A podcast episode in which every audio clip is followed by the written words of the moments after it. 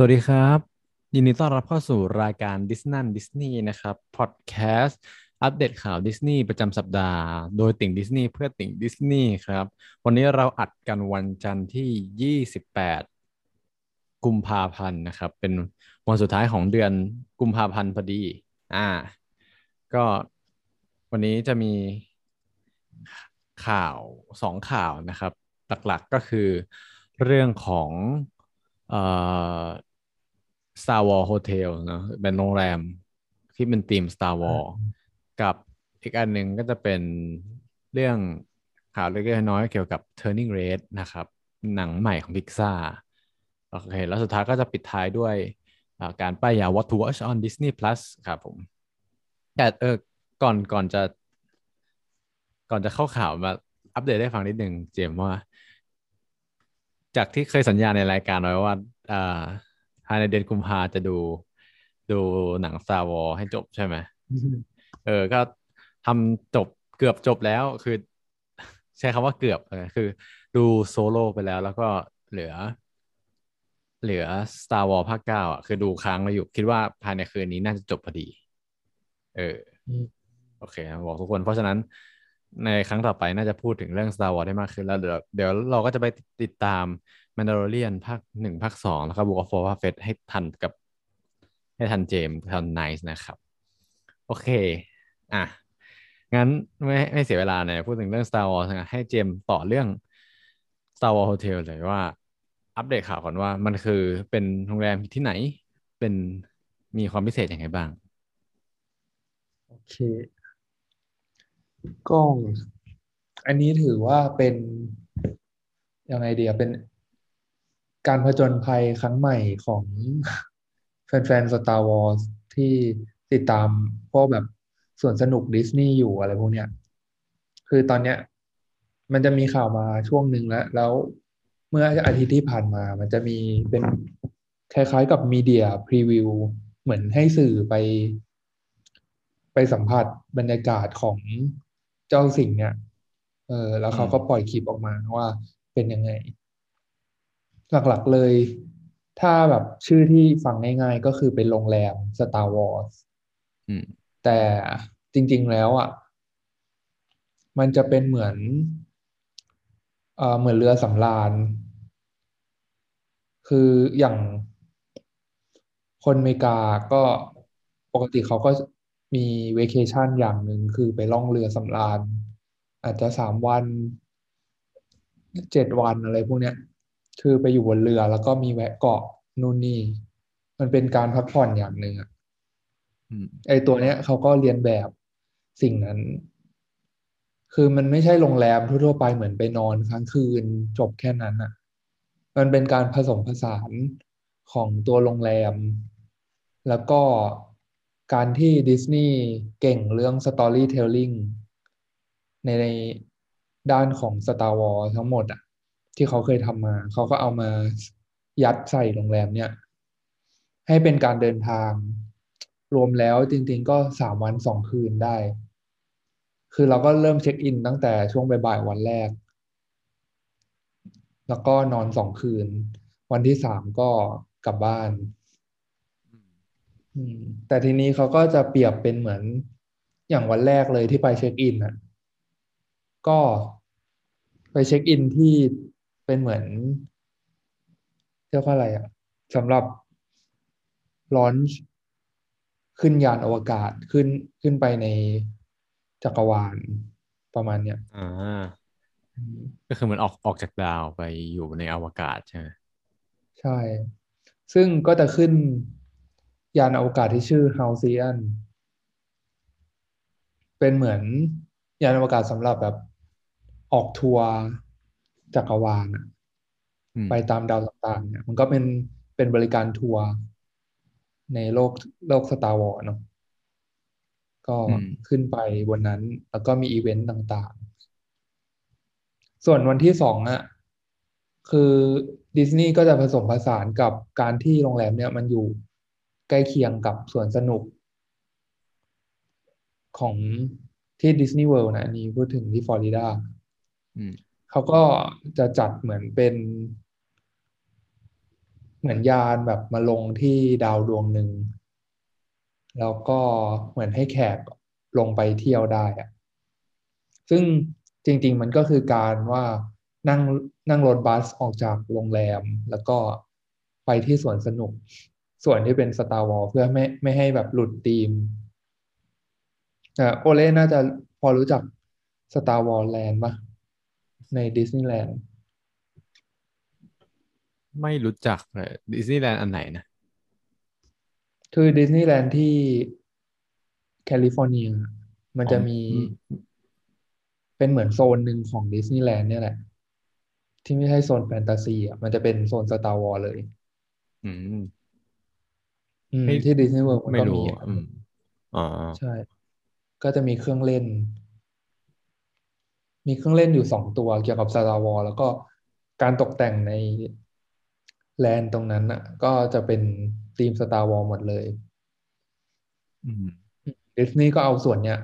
เข้ามาเพื่อให้แขกได้พบกับแบบเหมือน experience ที่สมจริงอะ เหมือนได้ใช้ชีวิตอยู่ในโลก Star Wars ประมาณนี้อืม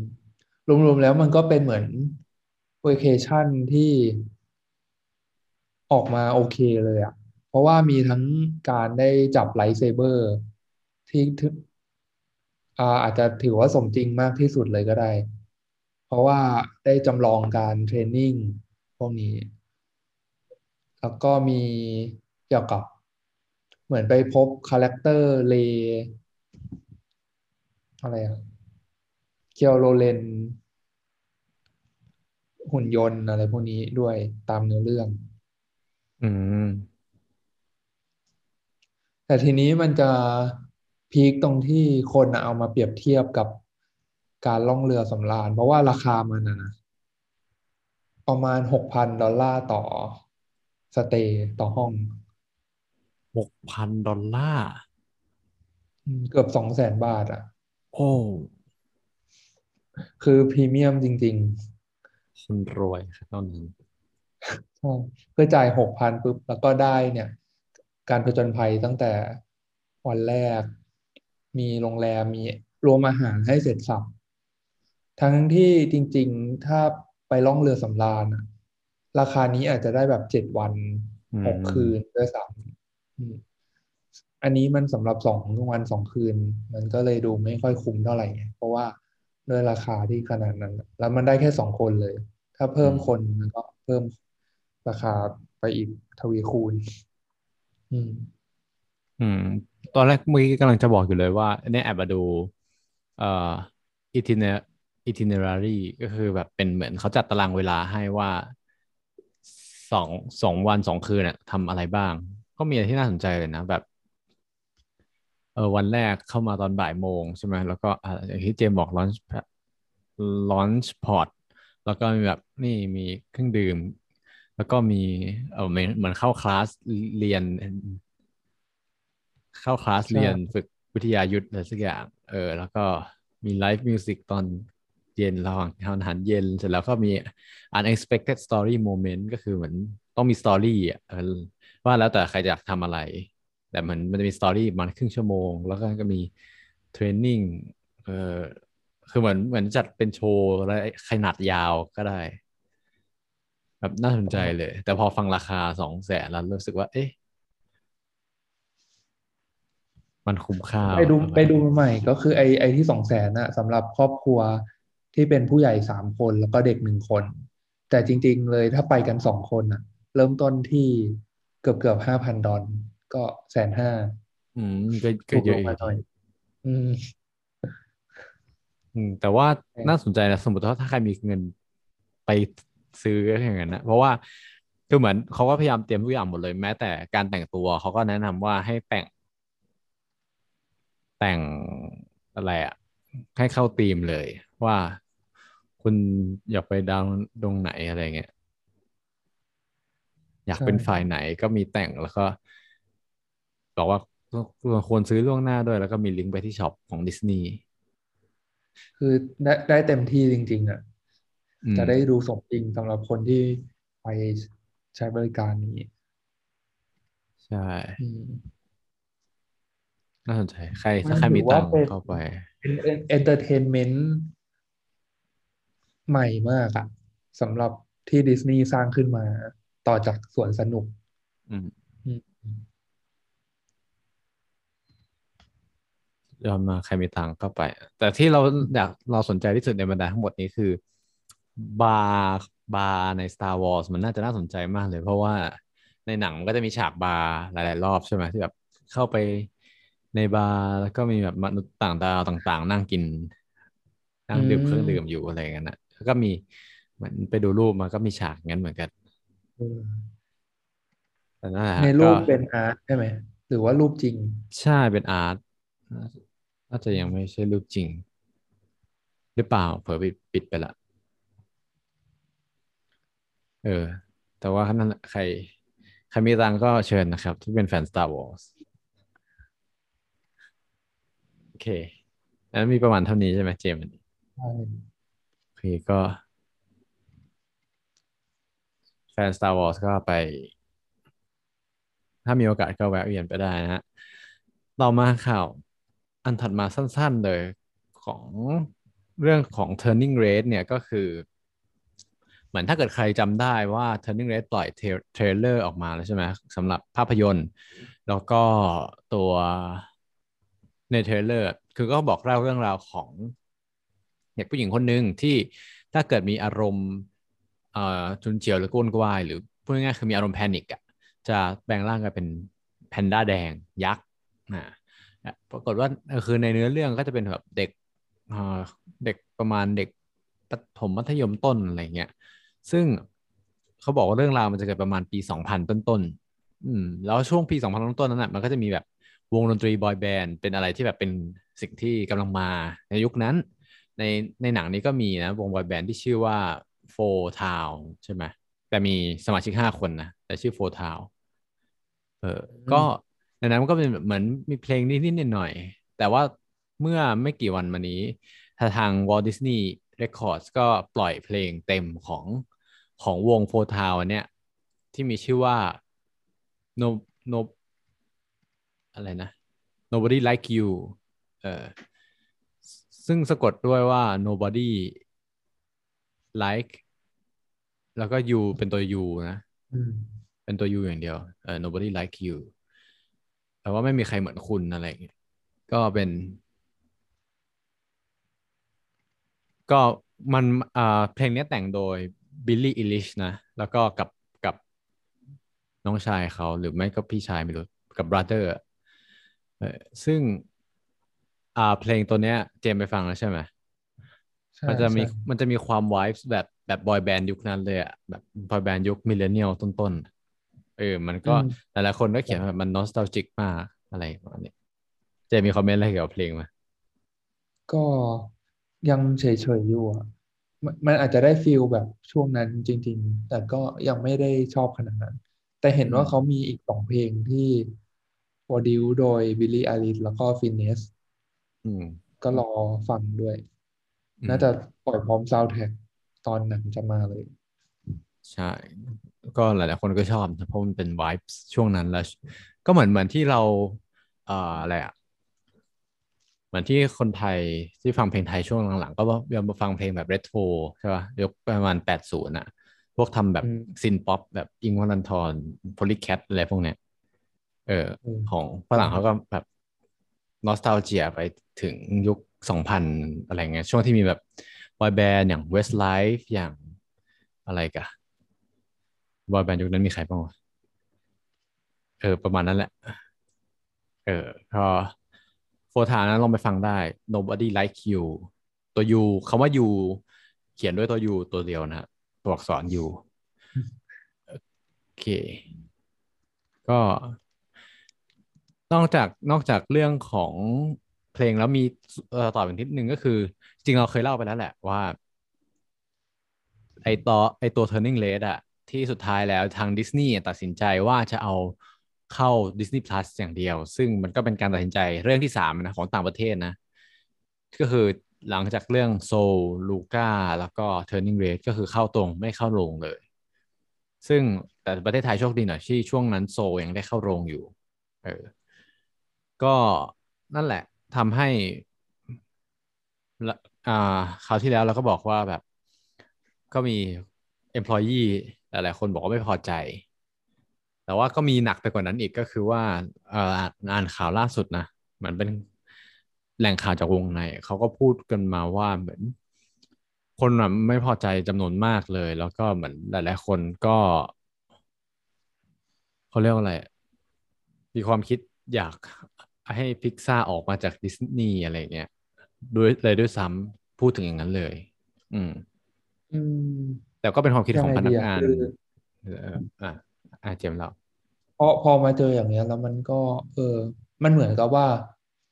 พิกซ่าโดนดิสนีย์อ่ากำกับควบคุมไปแล้วใช่ป่ะ เพราะมันอยู่อืมภายใต้ดิสนีย์อืมแบบเหมือนการปล่อยหนังอะไรอย่างเงี้ย มันก็จะต้องไม่ได้แบบชนหนังดิสนีย์อ่าหนังค่ายอื่นในเครือดิสนีย์อะพวกพวกเนี้ยด้วยอะ มันเหมือนรวมอยู่ในกลุ่มเดียวกัน แล้วเวลาทำการตลาดมันก็คือรวมกันหมดเลย ใช่อืมก็ต้องเป็น คือเข้าใจได้ถ้าสมมติมองในแง่ดิสนีย์อะคือมันแค่เป็นหนังบางเรื่องที่ต้องยอมสละเข้าไป อยู่ในใช่โดในดิสนีย์พลัสโดยตรงอะไรเงี้ย เพื่อดึงให้คนเข้ามาสมัครดิสนีย์พลัส แต่ว่าถ้าได้มองในมุมพิกซาที่ทำหนังออกมาแล้วปรากฏหนังทุกเรื่องของเขาอะถูกผลักเข้าไปในดิสนีย์พลัสหมดเลยอะมันก็ต้องมีความไม่พอใจ ซึ่งเอออันนี้มันเขาเขียนว่าแบบไม่พอใจผู้บริหารก็คือบ๊อบชาเปกอะแล้วก็แล้วก็ทีมดิสนีย์ข้างบนเบื้องบน เลยอะไรอย่างเงี้ย อืม นั่นแหละก็แบบเขาใช้คำว่า Pixar is furious they're not impressed with Disney the execs and Bob Chapek ประมาณนั้น ก็รอรอดูต่อไปนะว่า แต่ว่าก็ไม่น่าเปลี่ยนนั่นแหละทิศทาง แต่ว่าเราดูว่าหนังเรื่องถัดไปอย่างไลท์เกียร์อย่างเงี้ย จะได้ฉายโรงหรือเปล่า ก็หวังว่าควรจะได้ฉายโรงนะเพราะว่าแบบเอ่อดูแล้ว มันคุณภาพมันเหมาะกับการฉายโรงมากๆอะไรอย่างเงี้ยสำหรับไลท์เกียร์บอกเถอะเออบอกพอสักทีอะไรอย่างเงี้ยอ่าก็อะมีข่าวประมาณนี้นะฮะย้ำอีกทีว่าก็สำหรับสำหรับอ๋ออ๋อมีมีข่าวอีกอันหนึง เพิ่งนึกออก เอ่อไอวันเพิ่งอาทิตย์ที่แล้ว เราเพิ่งพูดไปเองเรื่องของเอ่อ Doctor Strange ภาคสองอะใช่ไหมว่ามันจะเข้าวันที่ห้าเดือนห้าแล้วเราก็ท่องจำวันที่ห้าเดือนห้าปรากฏว่ามันฉายเร็วขึ้นหนึ่งวันนะครับ คุณผู้ฟังทุกคน มันคือมันเข้าฉายวันที่สี่เดือนห้านะ ก็คือฉายเร็วขึ้นหนึ่งวัน เพราะฉะนั้นอย่าจำผิดนะจะไม่ใช่วันที่ห้าเดือนห้านะ ถ้าเกิดสมมติไปดูวันที่ห้าอาจจะโดน spoil ไปแล้วก็ได้ ต้องเป็น วันที่สี่พฤษภาคมนะครับ เป็นวันพุธอ่า ก็อย่าลืมไปจองตั๋วกันถ้าเกิดเขาปล่อยอีกแต่ก็อีกสักพักเลย โอเค อ่าก็จะมีข่าวสามข่าวประมาณนี้ โอเค งั้นมาปิดท้ายด้วยการป้ายยา What to watch on Disney Plus กันบ้าง วันนี้นะครับ อ่ามันเป็นประมาณแนะนำหนังที่ค่อนข้างเก่าแล้วนิดหนึ่ง คือเป็น หนังที่บอกเล่าถึงเรื่องราวของผู้เขียน Winnie the Pooh นะครับ ชื่อเรื่องชื่อว่า Goodbye Christopher Robin อืมคืออย่าสับสนกับกับเรื่อง Christopher Robin นะ คือมันมีหนังสองเรื่องนะ คือหนังเรื่อง Goodbye Christopher Robin อันเข้าฉายในปี 2017 แล้วก็เรื่อง Christopher Robin เฉยๆอะ เข้าฉายในปี 2018 อ่าอ่าแต่เราแยกว่าสองเรื่องนี้เกี่ยวกับอะไร คือ Goodbye Christopher Robin อย่างที่บอกก็คือเป็นเป็นเรื่องของเหมือนหนังชีวประวัติของ A.A. Milne นะ คนเขียนหนังสือ Winnie the Pooh นะครับ ซึ่งอ่อจริง ๆ แล้วอะอ่าคุณเอมินอะเขาก็มีลูกเหมือนกัน ซึ่งลูกเขาก็คือชื่อคริสโตเฟอร์โรบินนั่นแหละ เขาก็เล่าว่าแบบเออเป็นมายังไงทำไมเขาถึงเอาชื่อลูกมาตั้งเป็นตัวละครตัวหนึ่งใน ใน Winnie the Pooh แล้วก็เกิดอะไรขึ้น พอหนังสือดังเออมันส่งผลส่งผลกระทบต่อตัวเขากับความสัมพันธ์กับลูกยังไงอะไรอย่างนี้อ่าแต่ว่าอันนี้ก็จะเป็นเรื่องอหนังหนังชีวประวัติ แต่ถ้าเป็นหนัง Christopher Robin ในปี 2018 จะเป็นแบบเหมือนเป็นหนัง fiction ล้วนๆเลยที่เป็นเล่าเรื่องของของไอตัวละคร Christopher Robin ใน Winnie the Pooh นั่นแหละว่าพอเขาโตแล้วอะเข้าไปอยู่ในเมืองแล้วอะ ยังจำหมีพูห์ได้หรือเปล่า และเพื่อนรักที่เคยเล่นกันด้วยด้วยกันในวัยเด็กอะไรเงี้ยได้หรือเปล่า เออเป็นคนละเรื่องกันนะ อ่า ซึ่ง ถามว่ามันมันดีไง Good Goodbye Christopher Robin ก็คือ มันจำเราจำได้ว่ามันซึ้งมากๆแล้วเราก็ เออเรารู้แล้วเราชอบมากๆ แบบมันตื้นตันมากๆ เพราะแบบมันเรื่องความสัมพันธ์ ซึ่งเราก็ เราก็อินกับเรื่องอะไรพวกนี้อยู่แล้ว เออ นั่นแหละคดีมาก จนอันนี้ต้องโน้ตไว้คำๆว่า คือเราอะเหมือนได้ไปดูรอบสื่อหรืออะไรอย่างเงี้ยแหละได้ดูก่อนอะสำหรับหนังเรื่องเนี้ยแล้วเราก็เคยทวีตไปแล้วปรากฏว่าทางค่ายหนังของไทยเขาก็เอาไปทำเป็นเป็นโปสเตอร์โปรโมทด้วยอะเหมือนเหมือนคนรีวิวอะคุ้นๆอยู่ ใช่ไหมแล้วแบบแล้วแต่อันนั้นคือแย่นิดนึงที่เขาเขาไม่ได้ขอเออแบบอยู่เขาเอาไปเลยเมเจอร์จำได้ ใช่ ก็แบบแต่จริงๆก็น่าจะเป็นค่ายแหละที่ทำแล้วส่งเมเจอร์อืมเออ ก็นั่นแหละ ก็ไปทำคำแต่ว่าก็ก็ไม่ไม่ได้เอาห่วงอะไรมากนะเจมส์เคยดูเรื่องนี้ยังดูแล้ว แต่ตอนนั้นจำไม่ได้ว่าดูในโรงอะไม่ค่อยคุ้นอืม อ๋อก็แต่จำได้ว่าแบบซึ้งมากๆ เพราะว่าแบบคือร้องไห้แล้วรู้สึก รู้สึกจนแบบต้องทวีตออกมาอะไรอย่างเงี้ยแล้วปรากฏเออเขาก็เอาไปโปรโมทเฉยเลยก็เออก็ดีก็ได้ ได้ขึ้นปกบ้างอะไรเงี้ยโอเค ก็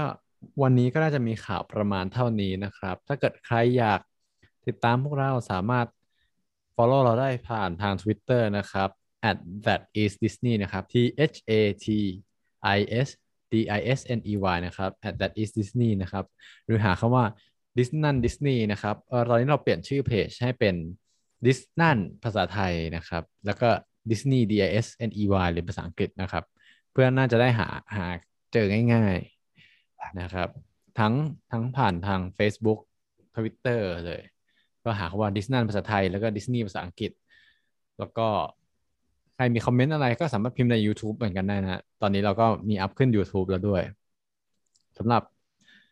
วันนี้พวกเราสองคนขอลาไปก่อนนะครับ เจอกันใหม่สัปดาห์หน้าครับ สวัสดีครับ สวัสดีครับ